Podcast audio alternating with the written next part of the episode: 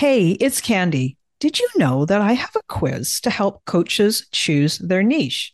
Yeah, I do. It's super popular and it has been taken more than 20,000 times. This is a fun quiz that takes you about two minutes to do, and it will probably give you way more clarity on choosing your best coaching niche. So now, whether you say niche or niche, it's going to work for you. And if you're a coach and you have been stuck in niche indecision, wondering what to do, then you should take my quiz and find out what you learn. You can take the quiz today at coachnichequiz.com. That's coachnichequiz.com. Okay, let's dive into this week's episode. So, this two minute tip and who knows, it might not be two minutes, it might only be a minute, it might be three. This one, again, another question. I love using these kinds of questions as a deep dive coaching. First thing in the morning, I always coach myself. I know that my thought work and how I think totally creates how I feel, and that just changes everything in my day.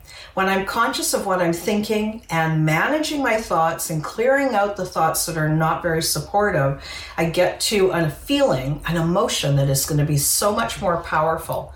Makes my life so much easier. And that's why I give you guys these deep dive questions and I encourage you to use them.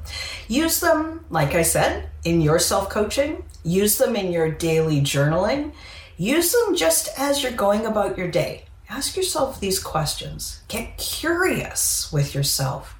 And these questions, when you ask them, ask them from that place of compassionate observer, not a place with finger pointing and judgment and thinking that you haven't done it fast enough or far enough, but ask it from that place of real openness, real wonder. So here's the question for you today. This one, got to put my glasses on. What would my courageous self do? Yeah. If you've got something that you've been wanting to do and you're kind of a little bit nervous, you know that courage is the first step on the journey to confidence, right? So think You've been courageous in the past. You've done things in the past that when you look back on them, you're like, whoo, something pretty cool there. But ask yourself that question from that place, that compassionate observer, the person who remembers that you have been courageous in the past. And then when you're there, ask yourself the question for this situation What would my courageous self do? And then listen Listen for that answer. Figure it out. What is that thing that if you were courageous, you would go ahead and do it? And then I challenge you go do it. You're going to create something amazing. And I know that you can take it. I know that you're ready for that next step.